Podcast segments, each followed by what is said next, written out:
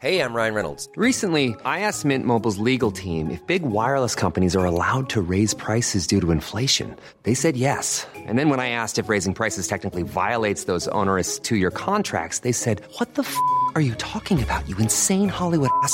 So to recap, we're cutting the price of Mint Unlimited from $30 a month to just $15 a month. Give it a try at mintmobile.com slash switch. $45 upfront for three months plus taxes and fees. Promo for new customers for limited time. Unlimited more than 40 gigabytes per month. Slows. Full terms at mintmobile.com.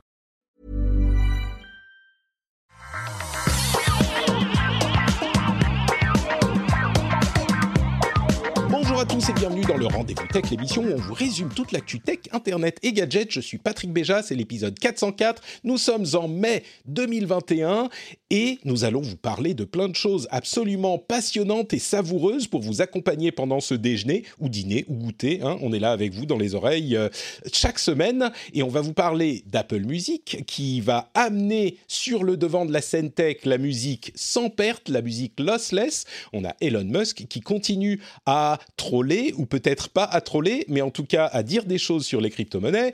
On a des rumeurs sur Google I.O. qui est euh, ce soir, donc on va pas en parler trop longtemps non plus, mais aussi sur les prochains téléphones Pixel de Google. On a également euh, des clarifications sur la politique de WhatsApp qui est en train de changer et plein d'autres sujets, des suites de Darkseid et AXA, c'est presque des noms de euh, méchants de Star Wars par exemple, et plein d'autres choses encore, mais je ne suis pas tout seul pour vous parler de tout ça. Je suis très heureux de recevoir, bah, comme tous les mois, Marion dans l'émission. Comment ça va Marion? Bonjour à tous. Euh, bah écoute, ça va très bien. Je suis ravie euh, d'être présente et on a des sujets particulièrement intéressants aujourd'hui euh, et variés. Donc euh, hâte de rentrer dans le cœur du sujet. on a, ils ont bien timé leur truc chez Apple hein, pour l'annonce de Apple Music lossless à haute qualité, juste quand tu es dans, dans l'émission. C'est très gentil de leur part.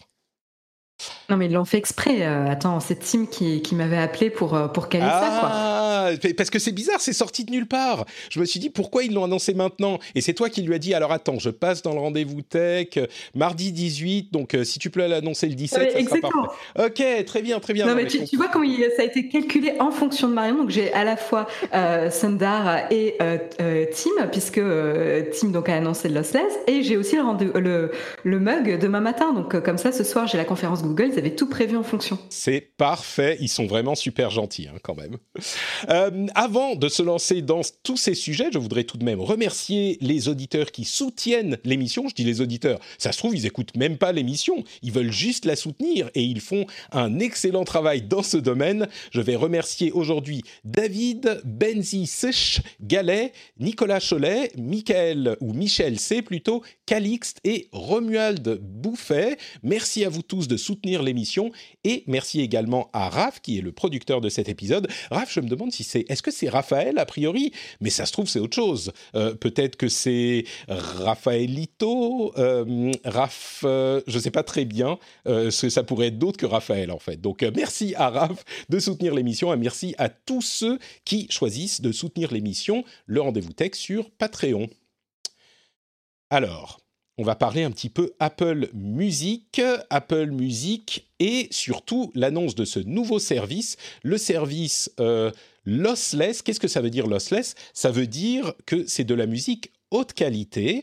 Et peut-être que euh, je vais faire une toute petite explication rapide de l'aspect technique de la musique haute qualité. Est-ce que tu crois, Marion, je vais me lancer un défi à moi-même. Est-ce que tu crois que je vais pouvoir expliquer en deux minutes ce qu'est la compression en informatique et ce que sont les formats lossless? Hmm. Franchement, euh, je pense que tu, je pense que tu peux t'en sortir. J'ai confiance en toi. Écoute, Merci. je chronomètre là. J'ai la horloge. Vas-y. Alors, euh, en fait, c'est la compression en général, c'est euh, le fait de réduire la taille d'un fichier en encodant un petit peu les informations qu'il contient. Vous savez que tous les fichiers, tous les formats de documents sont en numérique et ils sont donc composés de bits de 0 et de 1. Il y a des séries de bits qui sont soit à 0, soit à 1. Bon, c'est assez basique, je pense que vous le savez tous. La compression, c'est prendre ces informations et la réduire si possible. Par exemple, si on a une séquence de 5 bits qui sont tous, ou de 10 bits qui sont tous à 1, eh ben on va prendre cette séquence, on va dire, plutôt que de dire 1, 1, 1, 1, 1, 1, 1, on va coder ça, on va dire, bon voilà, il y en a 10. Et donc, on va dire, c'est 10 fois 1. Ok, très bien. en disant là on en met 10, et ben en seulement euh, une quantité d'informations plus courte, on a décrit cette longue séquence de 10 bits qui était à 1. Ça, c'est la compression en général. Et euh, ça peut, on peut trouver des moyens de faire une compression qui est plus ou moins forte.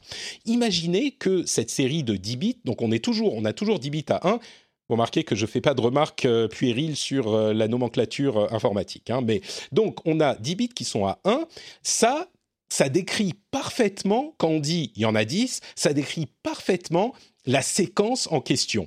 Donc, c'est une compression qui est sans perte. Loss-less. Loss, c'est perte. Less, sans. Donc, sans perte, ça décrit exactement la nature du fichier.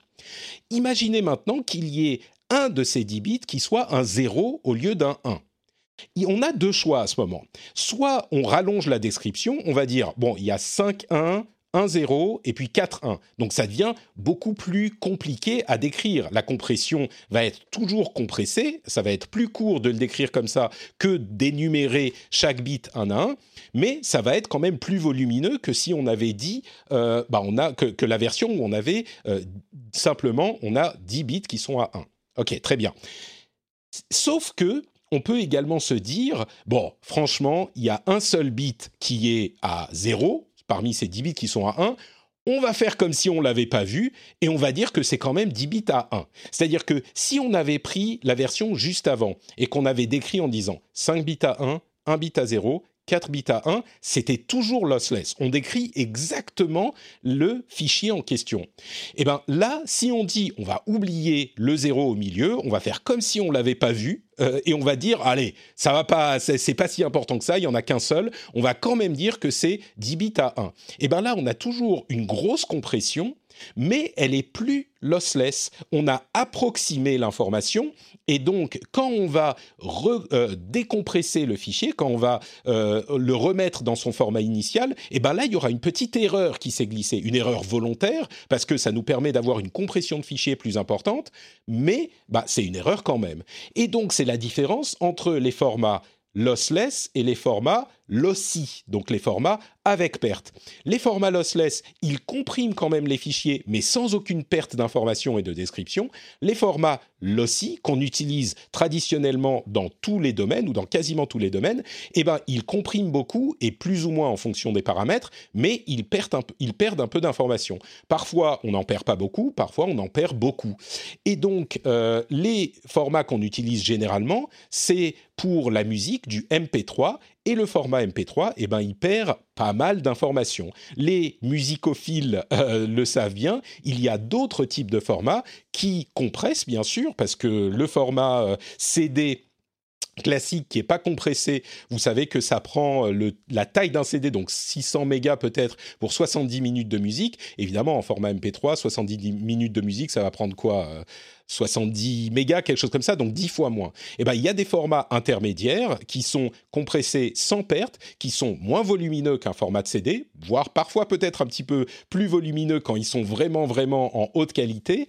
Euh, mais il y a aussi les formats avec perte qu'on utilise depuis très longtemps les formats MP3, euh, certains formats AAC qui sont ceux qu'on utilise pour la musique depuis l'avènement de la musique numérique et euh, notamment sur les services de streaming. Donc voilà, la petite leçon, ça a pris beaucoup plus que deux minutes, mais j'espère que ça aura été clair sur ce que sont les formats compressés avec perte ou sans perte. Et maintenant, vous comprenez. Et donc, c'est extrêmement important à comprendre pour vraiment comprendre ce que va offrir Apple. Et eh ben Apple, ils vont ajouter à leur service de musique tel qu'il existe déjà aujourd'hui, leur service de streaming et de téléchargement, des formats sans perte, qui seront plus volumineux au niveau des fichiers. Il y a plusieurs options différentes, mais ils seront euh, sans perte, donc la qualité du son devrait être bien meilleure. C'est un ajout qui est fait sans supplément financier. Donc, euh, vous y avez droit avec votre abonnement Apple Music tel quel, et ça a déjà des répercussions sur le reste de l'industrie, puisque Amazon a annoncé qu'ils intégraient le format haute qualité, qui existe déjà chez eux, à leur abonnement existant pour euh, Amazon Music Unlimited, euh, je crois que c'est le nom du service. En gros, ils ont déjà, eux aussi, suivi la tendance qui a été insufflée par Apple, même si le service d'Apple ne sera présent que à partir de juin. Bon, j'ai beaucoup parlé euh, et je crois qu'il y a beaucoup de gens qui se disent oui, mais attends, la musique, euh, bah, elle est déjà bien. Euh, pourquoi est-ce qu'on a besoin de lossless? Est-ce que c'est vraiment intéressant la haute qualité? Je ne sais pas si Marion, toi, tu es une fan de lossless ou si tu es, fais partie de ces gens qui essayent de, de, convaincre le monde entier que le lossless et le FLAC et tous ces formats sont bien mieux que notre pauvre MP3 qui massacre la musique et nous massacre les oreilles. Mais qu'est-ce que tu penses de cette annonce d'Apple au niveau de la musique, bien sûr, et puis peut-être plus généralement au niveau de l'industrie? Dis-nous tout. Alors moi je suis pas je suis pas euh, du coup une ayatollah hein, du tout une ayatollah de, de du fil de du lossless et compagnie euh, parce qu'en fait euh, je vais privilégier la facilité d'utilisation et la facilité d'adoption. Je suis un peu biaisé product designer. je trouve qu'il y a une vraie un vrai positionnement bénéfique pour le monde entier de faciliter l'accès à la culture, à la musique euh, mais à, n'importe quoi. Et donc, euh, je ne vais pas euh, conditionner l'accès à la musique à un casque avec fil et des formats qui sont compatibles lossless. Donc moi, dans mon usage de tous les jours, honnêtement, euh, j'ai euh, des AirPods Pro. Euh, après, j'ai un, j'ai, tu vois, j'ai même un casque sans fil là pour pour écouter le, le, le, rendez-vous tech. mais après, chez moi, par contre, j'ai une installation de bonne qualité, c'est-à-dire je vais avoir un très bon ampli, je vais avoir des très bonnes enceintes et je vais avoir une platine avec des vinyles parce que moi j'aime bien le son des vinyles, etc. Donc là, quand j'ai envie vraiment de me faire plaisir, je me fais plaisir. Mais dans la vie de tous les jours, je vais adapter la qualité à mon usage à un moment T. Quoi. Euh, Mais alors, du par coup, contre, ça, me, ça, me permet de te poser déjà la première question. Pour un kidam comme moi qui euh, a grandi avec les CD, mais qui aujourd'hui écoute depuis, euh, on va dire, 20 ans du MP3 compressé, est-ce que vraiment on ressent la différence de qualité? Je pense que c'est ce que se demanderont une grande partie des auditeurs qui sont dans, dans mon cas. Est-ce que vraiment c'est quelque chose de sensible? Quand on passe d'un format compressé comme le MP3 ou le AAC a du lossless de bonne qualité, est-ce que là, tout à coup, genre, on a les oreilles qui s'éveillent et on se rend compte, mon Dieu, j'ai jamais vraiment écouté de musique avant. Est-ce que, ok, c'est pas nécessaire, c'est comme euh, la meilleure, euh, le meilleur appareil photo, c'est celui qu'on a dans la poche. Euh, ce que disaient beaucoup de photographes à propos de, des caméras de, smartphone à, une période où ils n'étaient pas encore de, de si bonne qualité qu'aujourd'hui. Mais est-ce que c'est un petit peu la même chose mais quand même, ah. c'est quand même meilleur quand on a un vrai truc de bonne qualité? En fait, tu as plusieurs euh, critères qui vont euh, impacter ça. C'est euh, à quel point la personne est mélomane.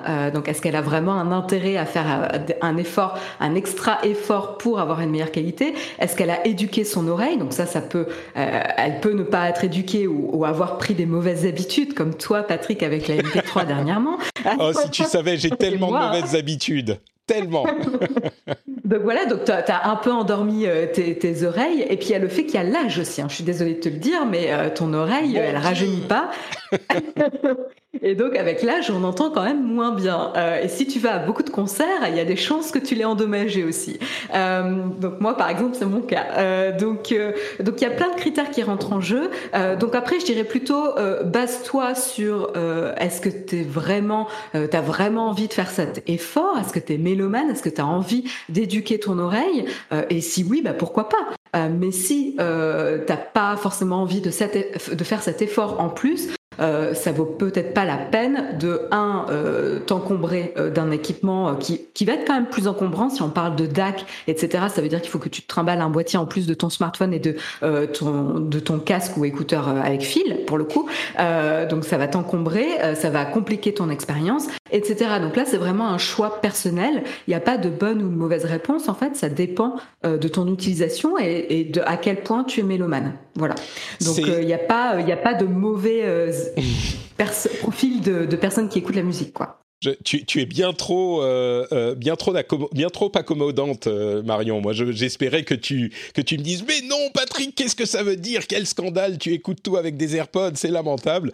mais c'est effectivement un truc qui est important à signaler l'équipement est différent. Et d'ailleurs, Apple a euh, confirmé un petit peu par une réponse à une question, ils l'ont pas dit directement et c'était fait un petit peu discrètement, mais ils ont confirmé que les AirPods ne peuvent pas utiliser le format sans perte, le format lossless, qui est le centre de l'annonce euh, d'hier.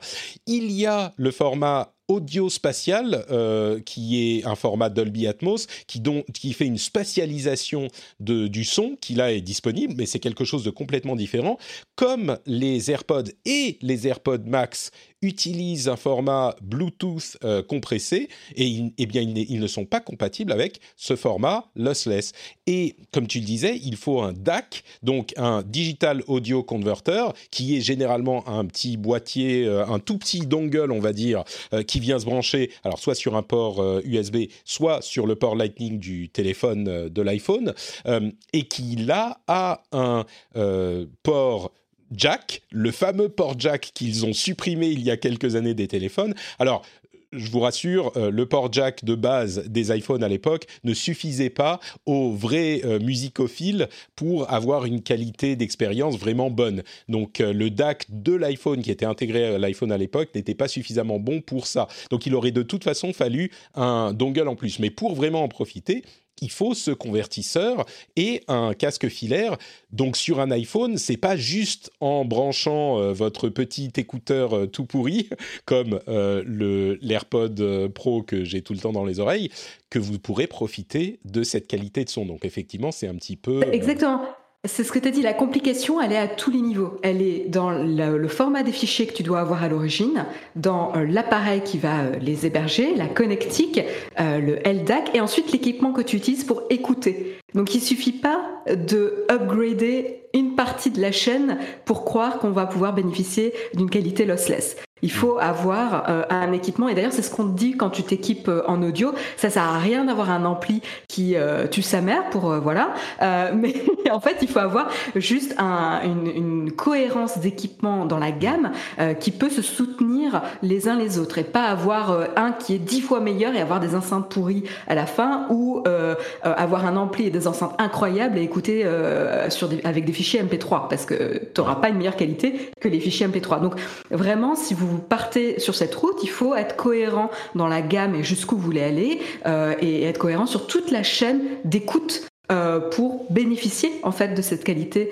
euh, lossless. Et, juste pour petite précision aussi, parce que c'est pas Apple a bloqué les équipements pour qu'ils ne soient pas compatibles avec le Bluetooth sur des fichiers lossless, c'est inhérent au Bluetooth en lui-même qui ne pourra pas transmettre un signal de telle qualité que requiert le lossless. Donc, c'est-à-dire mm. tout, exactement. Donc, tous les équipements Bluetooth ne sont pas ne sont pas compatibles avec le lossless. Et on a le petit, euh, le petit format euh, homemade de Sony qui est le LDAC, euh, qui permet donc ils l'ont très ingénieusement appelé LDAC, hein, en référence au, au DAC, mais ce n'est pas une qualité lossless. C'est aussi loin qu'on peut pousser un format euh, sur un, signal sur un Bluetooth, mais ce n'est pas un format lossless non plus.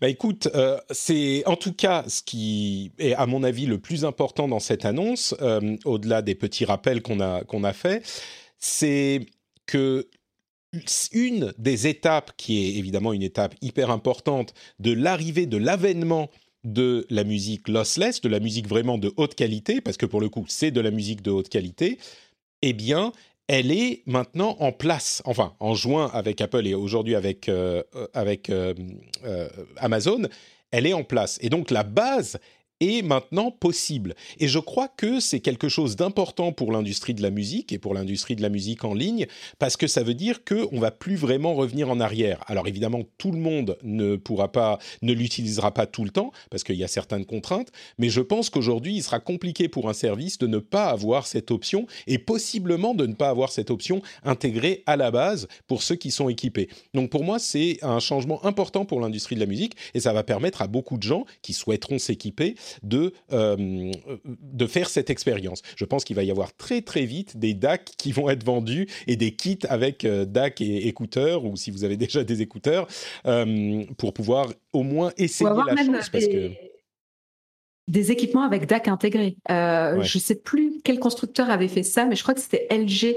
Euh, je suis pas sûre. Hein. Il me semble de mémoire que c'était LG qui avait euh, euh, un équipement comme ça où le DAC était intégré. Donc tu vois, ça peut même pousser la, la technologie à, à repousser les barrières et éviter d'avoir peut-être un, un énième équipement.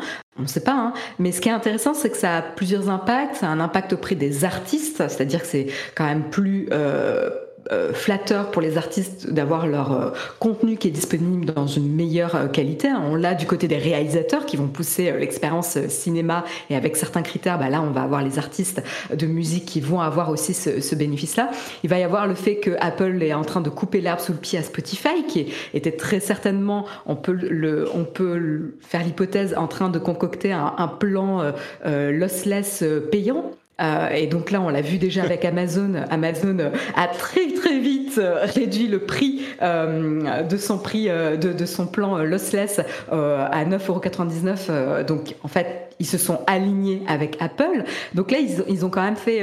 c'est un méchant coup qu'ils font à Spotify. Mais euh, c'est bénéfique pour, j'ai envie de dire, les, les, audio, les audiophiles. On va peut-être pas euh, se plaindre de ce côté-là. Euh, et c'est intéressant, peut-être que ça va repousser les limites de l'équipement hardware qu'on a aujourd'hui pour avoir des, des innovations sur le sujet. Ouais. Et, d'ailleurs, juste pour le signaler, il y a deux formats qui sont assez habituels, à 16 et 24 bits en 44.1 et 48 kHz. Euh, ça parlera aux techniciens. Il y a une, un- le, le- le troisième format qui monte quand même très très loin dans le détail, à 24 bits en 192 kHz. Euh, je suis pas, je fais pas partie de la secte des audiophiles que tu décrivais, mais ça m'a l'air quand même euh, assez élevé. Là, je pense qu'on aura un son qui sera équivalent à ce qui sort des plus ou moins équivalent à ce qui sort des, des euh, mastering en studio, je, je pense. Enfin, j'espère. J'imagine. Ouais, je pense que c'est la cible, c'est très très impressionnant. Alors euh, tout ça, ça a un coût en termes de, de consommation de data ou de stockage sur votre téléphone. Hein. Euh, ça vient pas gratuit. Et d'ailleurs, il y avait une comparaison assez intéressante qui disait que euh, avec 10 gigas, vous pouviez euh, stocker euh, 200 chansons. euh, en, en qualité maximale, Euh, donc euh, c'est quand même pas la même quantité qu'on peut avoir euh, en MP3 ou, ou même en lossless euh, légèrement euh, inférieur. Donc, euh, Mm. faudra faire attention euh, euh, peut-être à ça. Euh, mais, euh, mais après, on a des plans de plus en plus illimités ou avec Ouais. des, des plans de data puis- de plus en plus importants. Je pense que c'est le bon moment aussi. Ouais. Et puis, ça leur permettra de vendre des, des iPhones avec euh, plus grand stockage. Mais il y a aussi, donc, comme je Mais disais, oui. des options moins, moins gourmandes. Euh, bon, en tout cas, moi, je pense que c'est vraiment un moment important pour la musique parce que ça fait des, des années, et même, je dirais, une décennie, que la musique et les audiophiles et les musicophiles tournent autour de cette idée de son de bonne qualité et de son lossless. Et là, c'est, à mon sens, la brique, la- le déclencheur qui met en place le fait que, bah, on va plus revenir en arrière. Et Est-ce Euh, qu'on parle de la petite euh, bizarrerie euh, que l'AirPod Max, euh, même euh, branché en filaire, n'est pas compatible? Oui, bah on peut le dire, voilà, tu l'as dit. Euh, je, je, je profite juste, euh, juste. Dragomodo dans la chatroom nous confirme que le 24 bits 192 kHz c'est l'équivalent du des fichiers Wave euh, qui sont ce qu'on utilise en master en studio. Donc effectivement c'est une très très grande qualité. Euh, merci Jules. Euh, oui pardon Mario. Donc les AirPods Max même en filaire bah ça marche pas. C'est pour moi Ouais. autant les, sans fil, les AirPods, les AirPods euh, Pro, tous ces trucs-là, bon, bah, c'est des tout petits trucs. L'avantage, c'est vraiment le, la praticité plutôt que la qualité. Autant les AirPods Max, ils sont vendus comme super bonne qualité, euh, messieurs, dames. Nous, on fait des trucs super bons. Et même quand on les branche en filaire, on peut pas. Est-ce que c'est parce qu'il n'y a pas de DAC ou tu sais pourquoi? Euh, je, je sais pas, là, je connais pas les, le détail euh, hardware de l'AirPod Max. Euh, je sais pas si c'est un problème hardware ou, il ou s'il peut bénéficier d'une mise à jour software, software qui pourrait euh, débloquer ça. Euh, donc là, j'ai vraiment pas de détails. Ce qui est un peu étrange aussi, c'est euh, que Apple propose du format lossless euh, sans que les HomePod, qui ne sont pas filaires, hein, euh, sans que les HomePod puissent bénéficier même de la plus petite.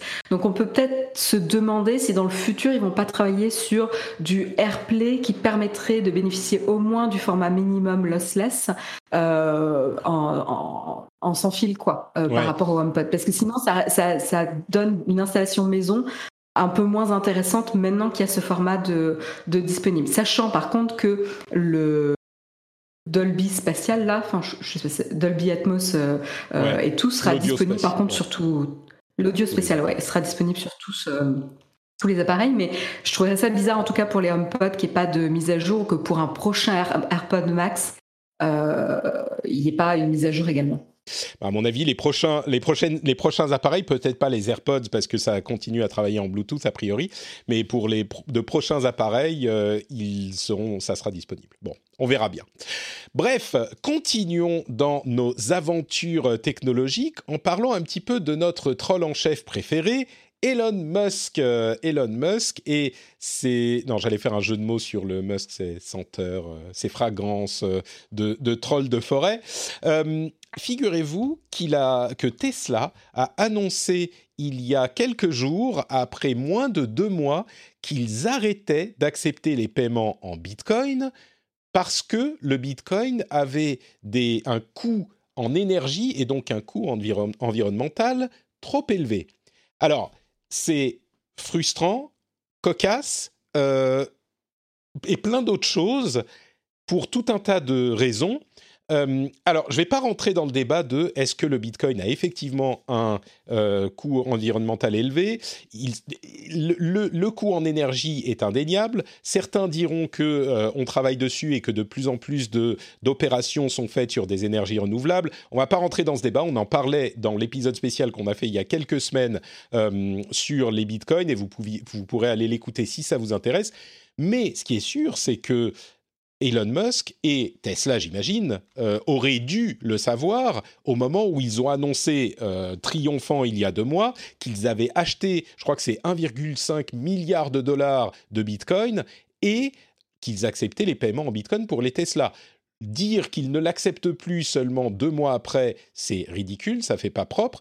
Et en plus de ça, euh, ça peut, enfin, ça laisse penser que Elon Musk est en train de de jouer à des choses pour euh, jouer de son influence, pour faire de l'argent sur les bitcoins. Mais là, le cours du bitcoin a chuté. Euh, ils ont toujours pas vendu leurs 1,5 milliard de bitcoins du côté de Tesla. Donc, a priori, bah, ils ont perdu de l'argent sur l'opération. Euh, il a en parallèle, je parle toujours d'Elon Musk, il a commencé à euh, dire plus de choses sur les Dogecoin dont on parlait la semaine dernière. Et une des euh, discussions qui est en cours, visiblement, c'est avec les créateurs, enfin les développeurs des Dogecoin.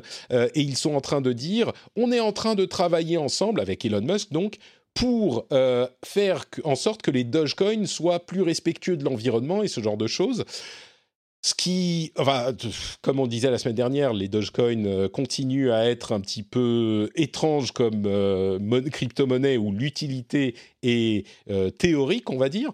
Entre parenthèses, je voudrais signaler un truc, un, un, haut fait, un fait notable de ma vie en ligne. Figurez-vous, et tu ne vas pas y croire, Marion, j'ai un, comment dire, a celebrity claim. J'ai, je peux prétendre à une certaine célébrité, peut-être un peu par association, le euh, créateur des Dogecoin me suit sur Twitter. Ça, c'est la chasse. Mais non seulement il me Je ne suis pas vraiment étonné. En hein. plus, Shibetoshi Sakamoto m'a répondu à plusieurs, euh, à plusieurs reprises.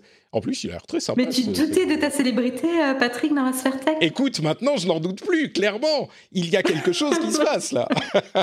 et c'est marrant parce que c'est le créateur du Dogecoin. Il a quitté la scène Dogecoin en 2015, après quelques années, parce qu'il se faisait harceler. Et euh, il a vendu tous ses Dogecoin. Il a acheté une voiture, si je ne me trompe pas. Il a vendu tous ses Dogecoin en 2015. Et maintenant, il disait, non, mais c'est complètement fou ce qui est en train de se passer, etc. Bref. Et c'est marrant parce que quand ce genre de personne te répond, il y a tout... Vous savez que la scène des cryptos est vraiment pleine de gens très très convaincus et d'opportunités douteuses euh, marketing et business, etc. Quand il m'a répondu, j'ai reçu pendant euh, un certain temps après des messages de personnes qui le suivaient à lui à propos de ah viens voir notre truc de crypto, euh, on a des opportunités à te faire pour te faire gagner de l'argent machin. Bref, la, la vie des gens qui sont très très célèbres comme ça doit être bien différente. Euh, mais, ce qui est intéressant aussi avec euh, l'histoire là de, Tesla et d'Elon Musk, euh, il y a cette histoire aussi de, crédit, crédit carbone ou crédit carburant qui est en train de se passer.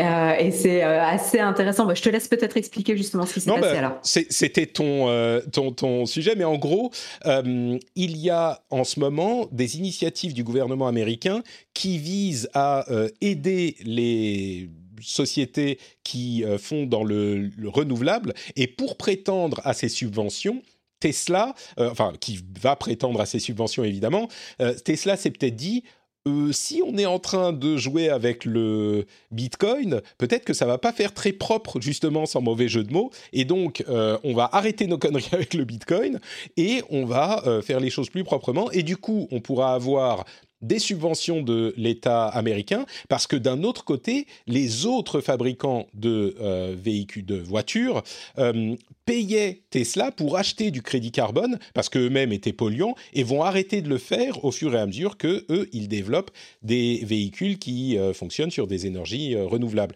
Donc en gros, il n'est pas impossible que ça soit bah, peut-être un troll de d'Elon Musk. Peut-être qu'il est en train d'essayer de jouer avec la monnaie, parce que la monnaie, elle fait du yo-yo à chaque fois qu'il ouvre la bouche ou qu'il ouvre Twitter.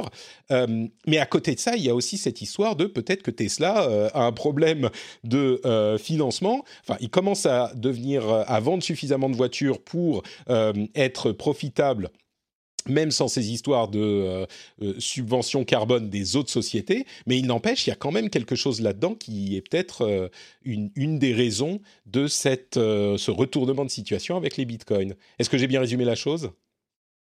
Oui, tu l'as bien résumé, et sachant qu'ils font aujourd'hui une partie de leur business est déjà financée par la revente de crédits carbone, comme tu le disais, à des sociétés automobiles, et qu'ils ont, qui viennent de perdre un de leurs plus gros euh, clients, euh, qui était euh, l'association de PSA et Fiat Chrysler. Ouais. Stellantis, c'est ça, c'est comme ça qu'il s'appelle. Exactement. Exactement. Ils sont que ça. Je trouve pas ça super comme nom Stellantis, mais c'est toujours difficile de s'habituer. Ouais, bon, c'est facile de cracher sur les noms, mais j'ai trouvé ça assez opaque euh, comme euh, pour, pour parler d'une association de marques euh, très connue. Stellantis, voilà, le groupe né de la fusion de PSA et FCA. Stellantis, ça fait un peu nom d'un vaisseau spatial qu'on aurait imaginé genre dans les années 80 pour un truc des années 2000. Tu sais? Oh, mais Oui, ça fait Star Trek, ouais. Ouais, voilà, c'est ça. Le Stellantis a découvert un signal euh, inconnu en provenance de Proxima du Centaure. Bref.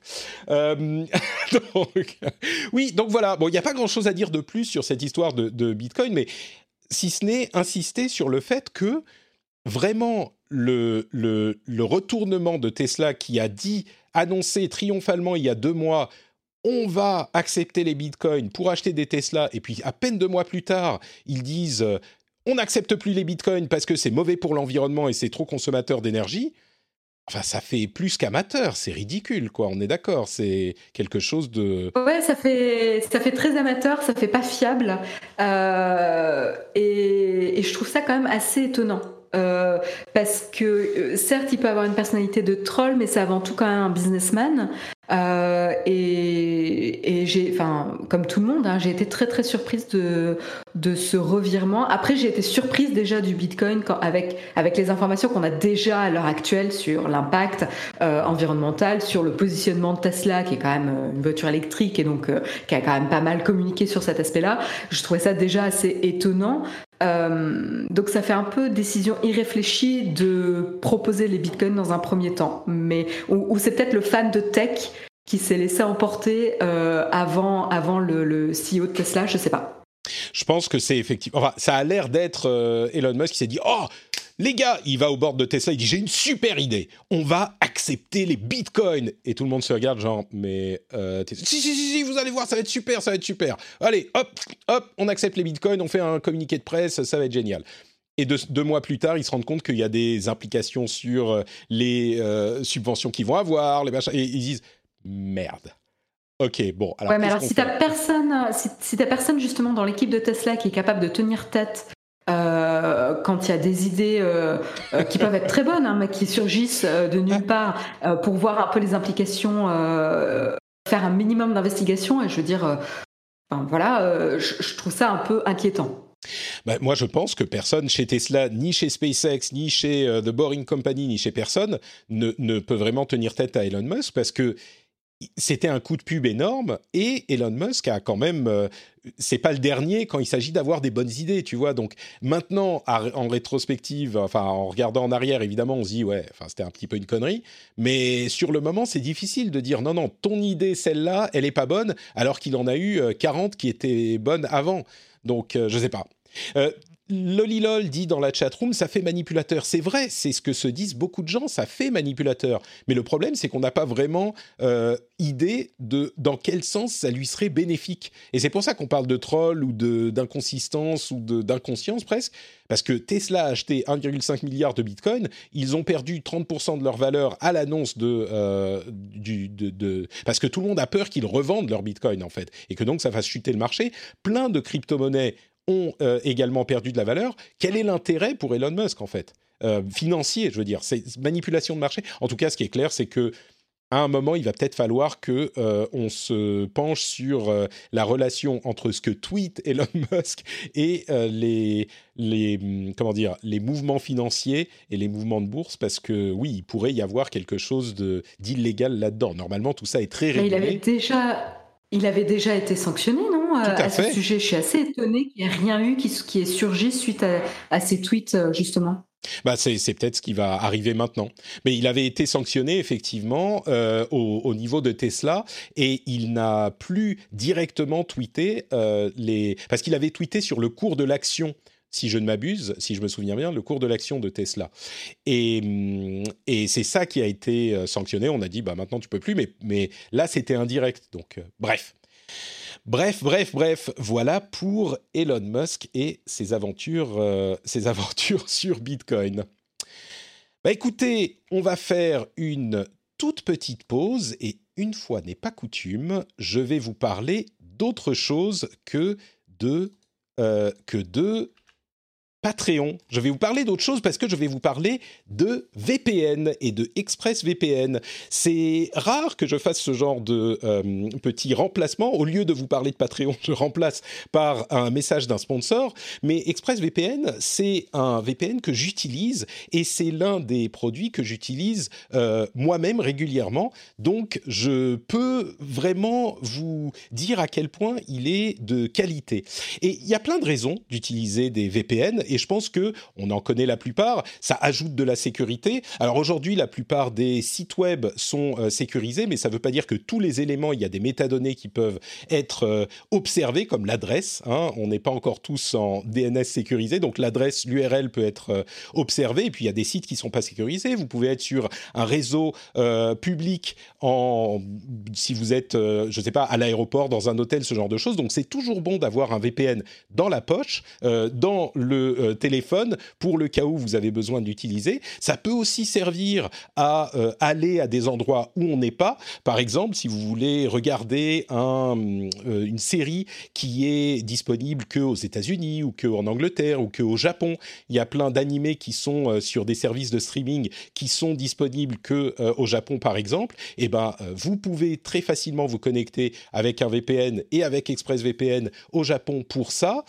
Et du coup, euh, il y a toujours, comme je le disais, intérêt à avoir un VPN. Il y a plein d'autres usages, mais celui que je préfère, et j'en ai utilisé pas mal, c'est ExpressVPN pour tout un tas de raisons. La première, c'est la vitesse. C'est vraiment un VPN euh, entre guillemets premium, c'est-à-dire que c'est un truc, oui, il faut payer un abonnement, mais vous avez la qualité en contrepartie. Franchement, je vous mets au défi de vous connecter par VPN et de voir la différence, à moins que vous fassiez des trucs, je sais même pas quoi, mais euh, de voir la différence avec votre connexion sans VPN. Et ça, c'est quelque chose qui est surprenant, mais vraiment, ça se confirme. La qualité, la vitesse de transfert est euh, à une différence à peine perceptible ou même imperceptible par rapport à votre euh, connexion sans VPN.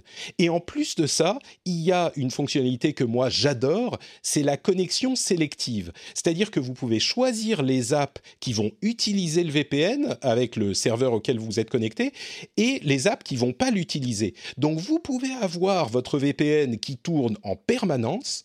Vos applications, par exemple, moi je l'utilise comme ça de temps en temps, vos applications que vous utilisez régulièrement ne, ne se connectent pas par VPN, donc utilisent votre connexion classique, et les applications que vous avez choisies, un deuxième navigateur par exemple, eh ben, ils utilisent le VPN. Donc vous pouvez avoir votre connexion euh, dans un autre pays et un navigateur qui va faire euh, vos, vos, consultations de page web par cet autre pays, par ce VPN, et les autres qui le font euh, par votre connexion normale. Ça peut être vraiment utile dans certains cas. Et le dernier truc, c'est que même si vous voulez juste lancer et connecter le VPN, c'est une des fonctions que je préfère, c'est ultra, ultra rapide. Genre, ça se fait en 5 secondes, montre en main. Du moment où vous appuyez le bouton, sur le bouton connecter et le moment où c'est connecté, c'est 5 secondes. Ça a l'air de rien, mais je peux vous dire que les VPN qui mettent 20, 25, 30 secondes à se connecter, c'est tellement euh, frustrant qu'on finit par ne plus les lancer et par ne plus les utiliser. ExpressVPN, il fait ça super vite et du coup, ça ajoute au confort d'utilisation et à l'utilisation tout court.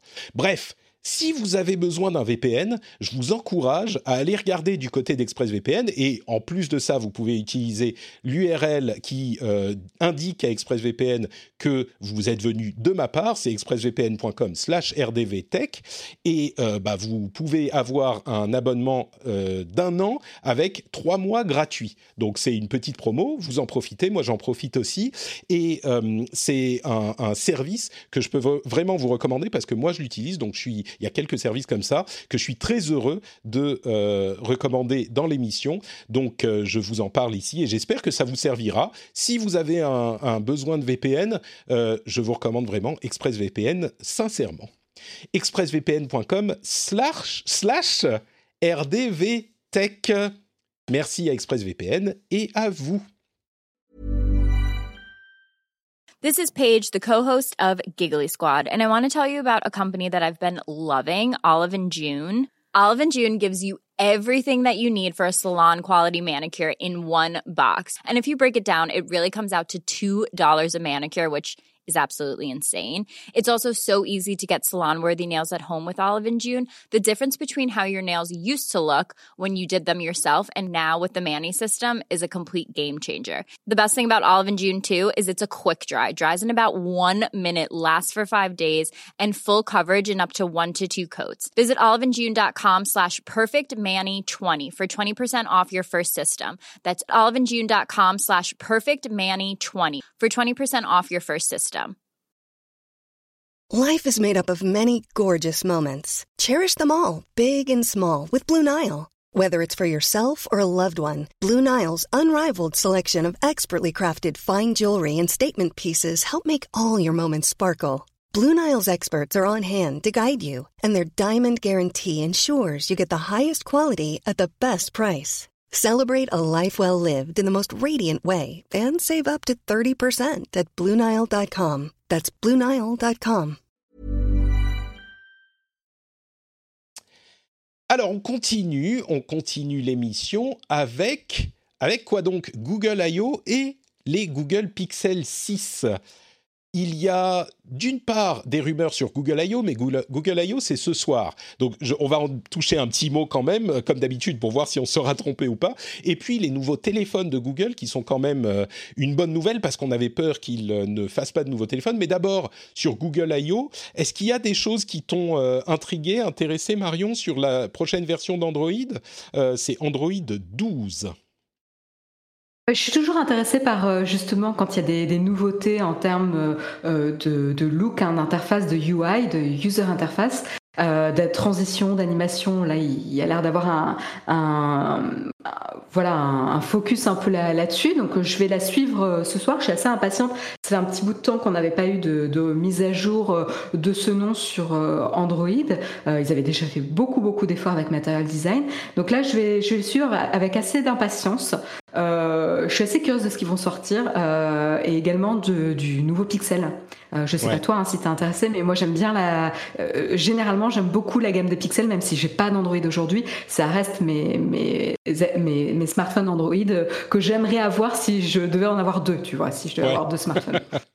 C'est vrai. Alors, on va parler du Pixel dans une seconde, mais c'est vrai que euh, les, la nouvelle version d'Android, donc Android 12, a l'air d'être vraiment euh, une mise à jour significative d'Android, ce qu'on n'avait pas eu depuis un moment. Et c'est ça qui est excitant, un petit peu comme tu le disais. Euh, c'est la première fois depuis, je ne sais pas, peut-être 3, 4 versions où on a des changements significatifs dans l'OS. Il y a d'une part, les éléments graphiques que tu évoquais, il y a des vrais changements euh, dans les widgets, dans les notifications, enfin une vraie refonte graphique. Mais il y a aussi une question de euh, plus de vie privée. Alors vie privée avec des guillemets, on pourra en reparler, mais euh, ils vont pas aussi loin qu'Apple parce que leur business model c'est la pub. Mais quand même un petit peu plus d'informations, on va dire, sur ce que font les apps, ça c'est important. Et puis euh, il y a aussi plus de cohérence dans l'écosystème des appareils que fabrique Google, parce qu'on a évoqué le Pixel 6, mais il y a aussi d'autres appareils dont on va parler tout de suite. Mais quoi qu'il en soit, je, serai, euh, je, vais suivre ça avec beaucoup plus d'intérêt que les annonces précédentes parce que jusqu'à maintenant, ces dernières années, ils avaient plutôt passé en retrait les nouvelles versions d'Android. Vraiment, ils disaient bon, allez, c'est pas, pas très important. Là, il semble qu'il y ait quelque chose d'important. Donc euh, c'est notable et, et, je pense que les utilisateurs sont heureux. Et tu parlais de cohérence entre les plus de cohérence entre les produits. Il va y avoir aussi plus de cohérence euh, sur l'interface en elle-même. C'est ça qui a, moi en tout cas, c'est ça qui, qui m'excite beaucoup aussi. C'est euh, qu'on a souvent reproché euh, une expérience fragmentée entre les widgets, chaque marque qui fait euh, un petit peu sa soupe, etc. Euh, et compagnie. Et là, on a euh, l'information comme quoi ils vont supporter les thèmes, que ce soit des changements de thèmes dans l'interface ou des thèmes sur les widgets. Donc ça veut dire qu'ils ont potentiellement mis des règles peut-être un peu plus strictes ou en tout cas des recommandations parce qu'avant c'était un petit peu euh, chacun fait ce qu'il veut euh, sur les widgets. Moi c'est ce que je regrettais un petit peu. Il y avait Windows Phone qui était trop strict, euh, il y avait Google qui était trop trop permissif et iOS qui était trop restreint. et donc Là, on a un petit peu Google qui, qui se met un peu au bout du jour, un peu comme iOS qui a rattrapé son retard un petit peu avec les, les widgets. Mais donc là, euh, de supporter euh, des thèmes, euh, ça va peut-être permettre une plus grande cohérence sur l'expérience entre les widgets, entre les apps et sur les, les, interfaces Google. Donc, je suis, enfin, sur les interfaces Android. Je suis assez intéressée par ça aussi. Bah écoute, espérons que ça soit de cette qualité, effectivement.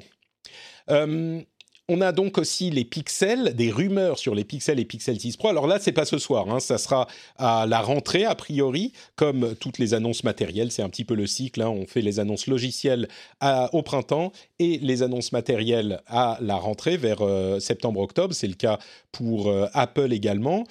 Et on a non seulement un Pixel 6 et Pixel 6 Pro qui ont comme caractéristique physique un, euh, une petite caméra selfie en trou dans l'écran, tout petit, en haut de l'écran devant, avec un lecteur d'empreintes digitales sous l'écran, en bas de, de l'appareil, et derrière, euh, non pas un bloc d'appareil, enfin de, d'objectif, mais une barre qui fait toute la largeur de l'appareil et qui est un petit peu rehaussée par rapport au plat du dos du, de l'appareil et qui inclut toutes les caméras, enfin tous les appareils photo.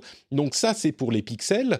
Et euh, l'autre élément intéressant, c'est qu'il n'y a pas que les téléphones qui devraient être annoncés, il y a aussi une montre. Et on sait que Google travaille sur des montres depuis longtemps, en particulier avec Wear OS. Eh bien là, il y aurait une montre qui serait, on va dire, là encore, on avait l'impression qu'ils avaient un petit peu lâché l'affaire ces dernières années. Et eh bien là, ils reviennent avec une montre qui est ronde, donc notable, hein, une montre ronde, et puis euh, surtout une digital crown comme ce qu'on a sur euh, Apple Watch, donc qui est un élément d'interface et de contrôle qui, est, qui fonctionne vraiment sur ce type d'appareil, et euh, Qu'est-ce que j'avais noté?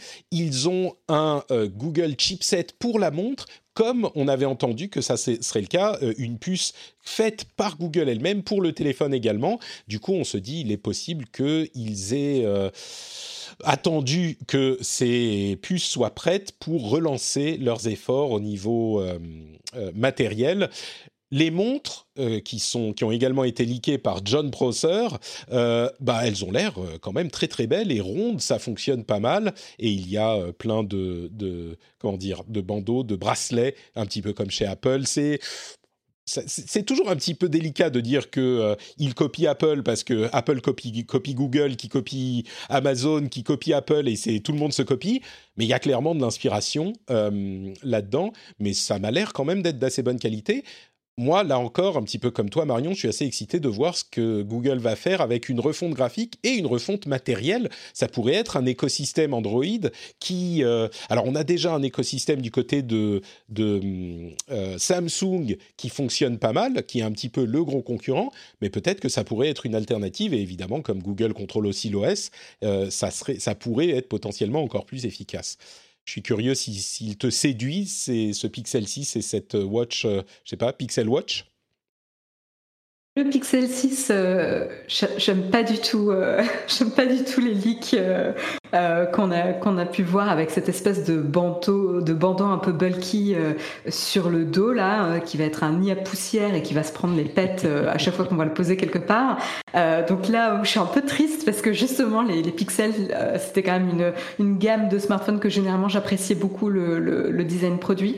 Donc là, je suis un petit peu, un petit peu, voilà, chagrin. En, en plus, euh, mais, au niveau euh, des couleurs, c'est un peu étrange. Il y a une sorte de tricolore noir-orange. Euh, et puis quoi, une sorte de rose pâle, ouais, hmm, un peu bizarre. Ouais. C'est, en fait, c'est trop complexe. C'est un peu, c'est un peu du chichi et ça a un petit côté rétro. Je pense que ça va pas forcément très très bien vieillir.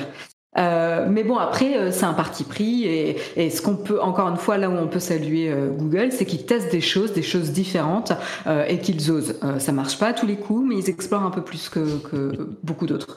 Donc, donc voilà. Mais bon, voilà. Moi, ça sera pas. Je passerai mon tour pour cette année. Par contre, pour la Google Pixel Watch, ben oui, oui, oui, oui. moi, j'aime pas les Apple Watch. C'est moche.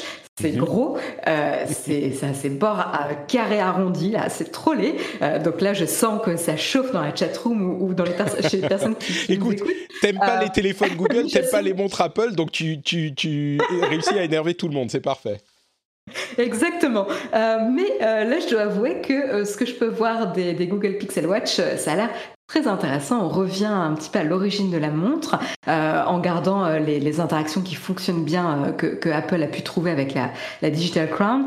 donc je suis assez curieuse de comment ils vont avoir, comment ils vont gérer les transitions sur un écran de forme ronde, parce qu'en fait c'est vraiment la prise de tête, euh, je trouve, de ces interfaces rondes, c'est les transitions, les animations, les interactions euh, qui sont pas forcément très très fluides. Je suis un peu curieuse hein, de, de, voir euh, comment ils vont gérer ça, donc je vais suivre avec attention ce soir. Euh, bah écoute, pour peut-être qu'ils parleront de Wear OS effectivement, mais on rappelle le matériel, donc les montres et les téléphones, ça sera a priori à la rentrée et pas ce soir. C'est pour ça qu'on passe un petit peu. Oui, il faut patienter encore. Dessus. Euh, quoi d'autre? Alors, je voulais parler un tout petit peu de WhatsApp parce que, comme vous le savez, il y a eu un certain nombre d'articles, enfin de préoccupations sur la politique de données de WhatsApp et la manière dont WhatsApp est en train de gérer l'acceptation des euh, nouvelles euh, conditions d'utilisation. En fait, ce qu'ils font, c'est que ils ont établi des nouvelles conditions d'utilisation et ils ont mis une sorte d'ultimatum à tous les utilisateurs. Soit vous acceptez les nouvelles conditions d'utilisation, soit vous ne pourrez plus utiliser WhatsApp peu à peu, les fonctionnalités de WhatsApp vont disparaître. Alors, beaucoup de gens ont pensé, et je vais être, très honnête, moi le premier, j'ai pensé que les nouvelles conditions d'utilisation étaient liées au partage d'informations entre WhatsApp et Facebook. Bien sûr, Facebook, maison mère de WhatsApp, euh, qui est à, dont le revenu vient essentiellement de la publicité, plus de données privées, plus de qualité dans le profil. Alors, je pense qu'il est difficile d'avoir plus d'infos que ce qu'ils ont déjà sur nous sur euh, Facebook, mais peut-être il y a des utilisateurs de WhatsApp qui ne sont pas des utilisateurs de Facebook, ou Dieu sait quoi, qu'ils font d'autres euh, types d'interactions sur WhatsApp, donc que ça les aiderait à faire un profil combiné. Eh bien, en fait, pas du tout. C'est pas ça que couvrent les nouvelles conditions d'utilisation. Et un article très bien écrit de Chloé Wattier, notre amie, sur euh, Le Figaro, qui explique de quoi il en retourne ce n'est pas donc un partage de euh, données avec Facebook, mais un partage de données, enfin une suspension du chiffrement pour vos communications avec les sociétés avec lesquelles vous communiquez déjà sur WhatsApp. Donc c'est dans le but d'augmenter les interactions euh, de commerce avec les sociétés avec lesquelles vous interagissez sur WhatsApp, ce qui nous concerne peut-être un petit peu moins euh, en France et en Occident en général, mais qui est très très présent dans d'autres pays du monde. Il y a beaucoup de sociétés, de petits commerces, de gros commerces qui font leur business sur WhatsApp. Je vous passe les détails, mais c'est vraiment vraiment commun. Et donc ils veulent faire en sorte que euh, vous puissiez plus facilement avoir les informations sur votre communication, vos discussions et les envoyer à la société en question, c'est automatisé hein, bien sûr, et donc ils veulent suspendre la, le chiffrement de cette conversation pour que la société puisse avoir les informations de votre conversation et donc puisse vous servir plus efficacement. Alors, on peut décider si oui ou non c'est une euh, pratique acceptable ou pas. Je vous laisserai décider de la chose et il faudrait peut-être plonger un petit peu plus dans les détails pour avoir euh, le fin mot de l'histoire. Mais je tenais à le mentionner parce que beaucoup de gens pensent que ça a à voir avec Facebook alors qu'en fait pas du tout, ça a à voir avec le chiffrement et le commerce. Donc au moins comme ça, vous saurez. Ouais, puis euh, c'est, euh, enfin, euh, il faut, faut pas être naïf. Hein, les, les, les, professionnels ou les sociétés vont avoir besoin d'outils tiers pour gérer leur communication et leurs relations clients sur WhatsApp. et si vous voulez qu'on vous réponde en temps et en heure, qu'on vous donne un service de qualité, WhatsApp va peut-être pas développer tous les outils pour les commerçants, mais va laisser l'accès à des professionnels dans le secteur. Et donc, du coup, pour pouvoir faire ça, il faut donner accès aux données, donc lever, le, chiffrement.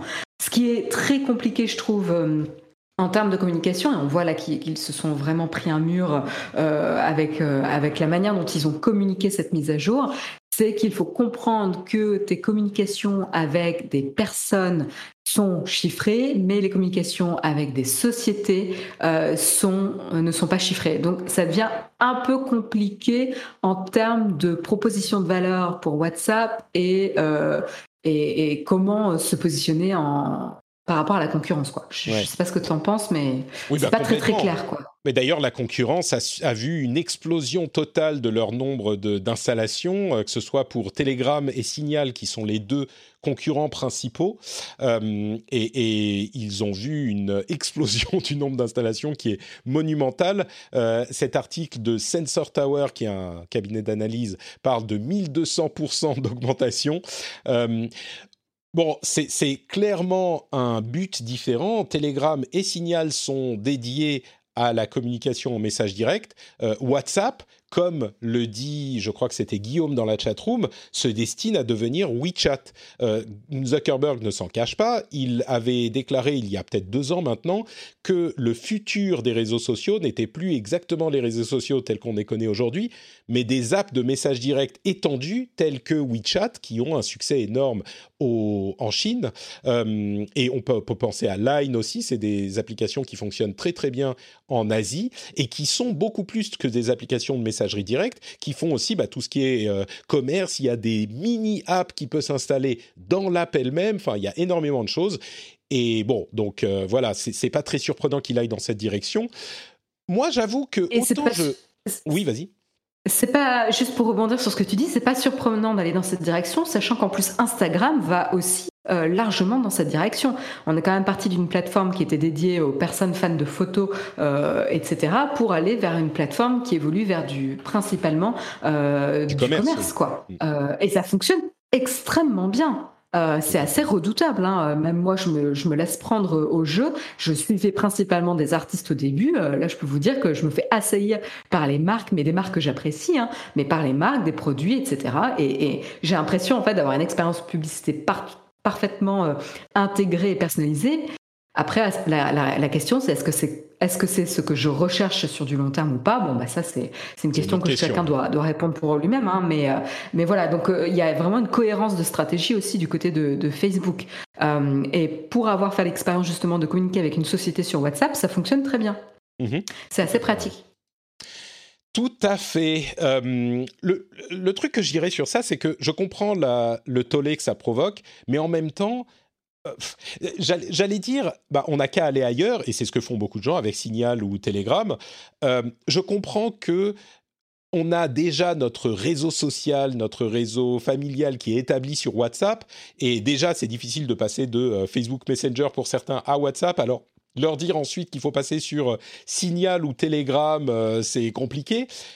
Mais en même temps, je ne sais pas, est-ce que c'est une prise d'otage de WhatsApp qui dit bah maintenant vous n'avez pas le choix, vous faites comme ça et on vous a bien appâté avec euh, notre service super cool et maintenant donc il faut faire comme ça et donc c'est un petit peu bah, comme je disais une prise d'otage ou est-ce que c'est juste bon bah ils décident de faire ça et si on n'est pas d'accord bah on peut partir.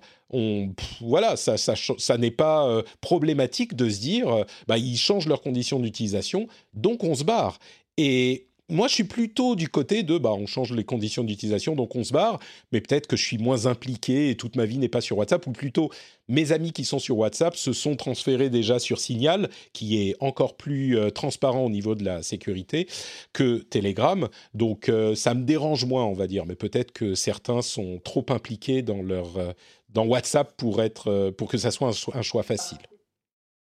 Je pense que ouais, c'est une, bonne question que tu, que tu te poses et, euh, je pense que la valeur de, de WhatsApp, c'était pas euh, la sécurisation des échanges et le chiffrement euh, par définition, c'est juste de pouvoir communiquer facilement avec ses proches dans une application efficace. Le chiffrement, ça vient en, en bonus, mais c'est pas le cœur du positionnement de WhatsApp, enfin, il me semble, comparé à Signal ou Telegram, où là ils font leur positionnement vraiment là-dessus.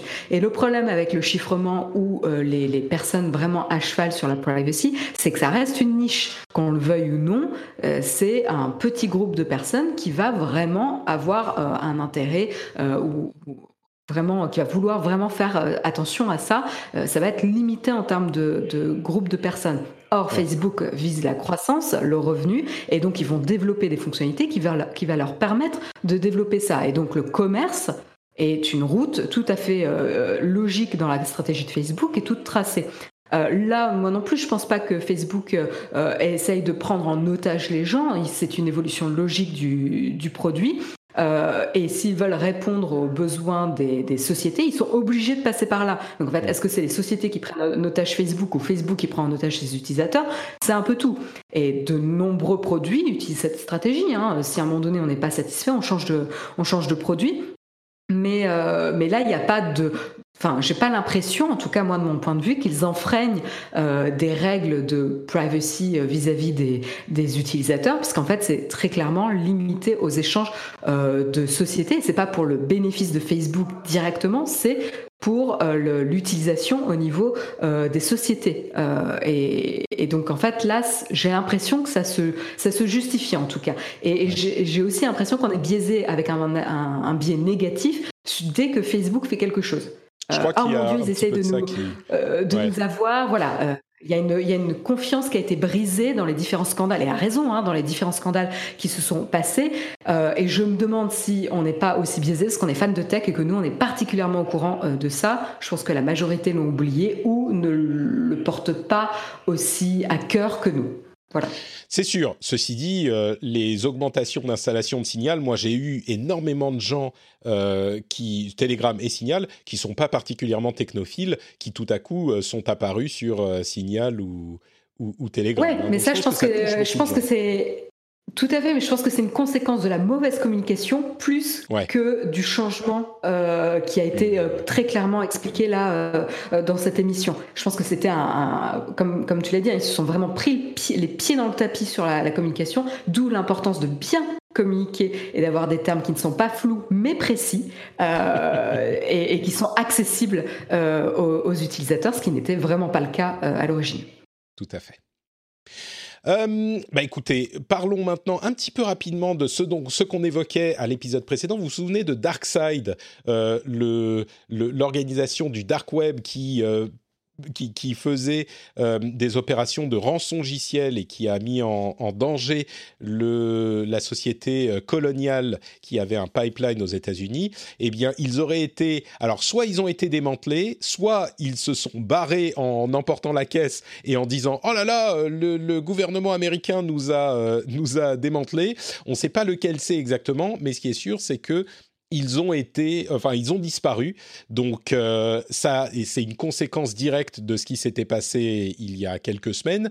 dans un sens ou dans l'autre, et donc les, les rançongiciels commencent à être vraiment dans le collimateur euh, des autorités. Et d'un autre côté, vous vous souvenez qu'on disait que AXA, l'assureur euh, français, avait annoncé qu'il ne rembourserait plus les paiements des euh, rançons dans les cas de rançongiciel, pour tout un tas de raisons qu'on évoquait la semaine dernière, eh ils se sont retrouvés rançongicialisés eux-mêmes dans leur euh, bureau asiatique notamment euh, suite à cette annonce. Donc euh, bon, c'est un petit peu malheureux, mais ils ont été la cible d'acteurs malveillants et de rançongiciels suite à cette décision qui, ceci dit, va sans doute se propager ailleurs chez d'autres assureurs également. Donc je voulais le mentionner parce que c'était une suite directe de ce qu'on évoquait la semaine dernière. On va peut-être faire un petit euh, très rapide, euh, euh, comment dire, le tour de l'actualité restante.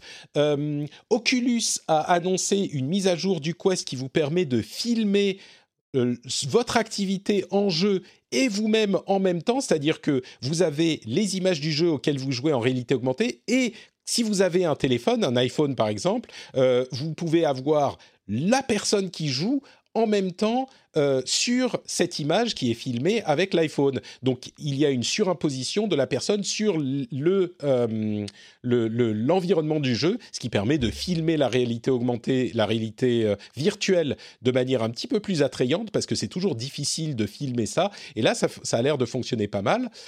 Instagram permettra bientôt de poster des photos depuis le web. Et c'était pas possible jusqu'à maintenant. Je le note parce que c'est quelque chose qui pourrait avoir un rapport avec ce qui se passe avec Apple et le, le, combat entre Facebook et Apple, eh bien, euh, le, site web aura peut-être un attrait plus important pour, euh, pour euh, Instagram à l'avenir. Donc, ils sont en train de, d'ajouter des fonctionnalités au site, au site web. Twitter serait en train de travailler sur Twitter Blue, un abonnement à 3 euros, à 3 dollars par mois, qui vous offrirait différents outils. Donc, les abonnements sur Twitter arrivent arrive. Parleur, l'application Twitter-like qui est euh, plutôt fréquentée par les extrémistes de droite et de retour sur l'App Store, mais avec euh, un changement intéressant qui est que tous les posts qui sont labellisés comme euh, posts de haine par euh, leur euh, intelligence artificielle. Donc ils ont effectivement, vous savez qu'ils défendent la liberté d'expression, je mets des guillemets dans la voix, euh, et qu'ils ont donc certains postes qui sont des postes de haine, et eh bien c'est postes-là, ces contenus-là, ne s'afficheront pas sur iOS alors qu'ils seront visibles sur les autres appareils et sur le web. C'est une dichotomie hyper intéressante et c'est ce qui permet à l'application de revenir sur l'App Store malgré les euh, contraintes d'Apple. Et je crois que ça va être tout pour les, les, petits sujets rapides que je voulais évoquer. Est-ce qu'il y a un sujet qui t'a particulièrement plu ou est-ce que tu veux nous parler de cette... Euh, de cette euh, aventure qu'a eu Bill Gates euh, au début des années 2000, qui le, fait descendre dans mon estime, qui, qui révélait tout à coup une, euh, comment on dit, une aventure. je t'avoue que ça, ça m'intéresse pas trop ce, genre de. D'accord, alors on parle d'autre chose. MGM, MGM racheté par Amazon peut-être, qui se met dans le ou, les sujets que j'ai évoqués. Bon, ça c'est assez logique. Ça, c'est logique. Euh, non, ce qui est intéressant, c'est euh, Instagram sur euh, le site internet, là, Instagram qui essaie de se muscler pour revenir sur le, sujet où, ils deviennent une plateforme commerçante.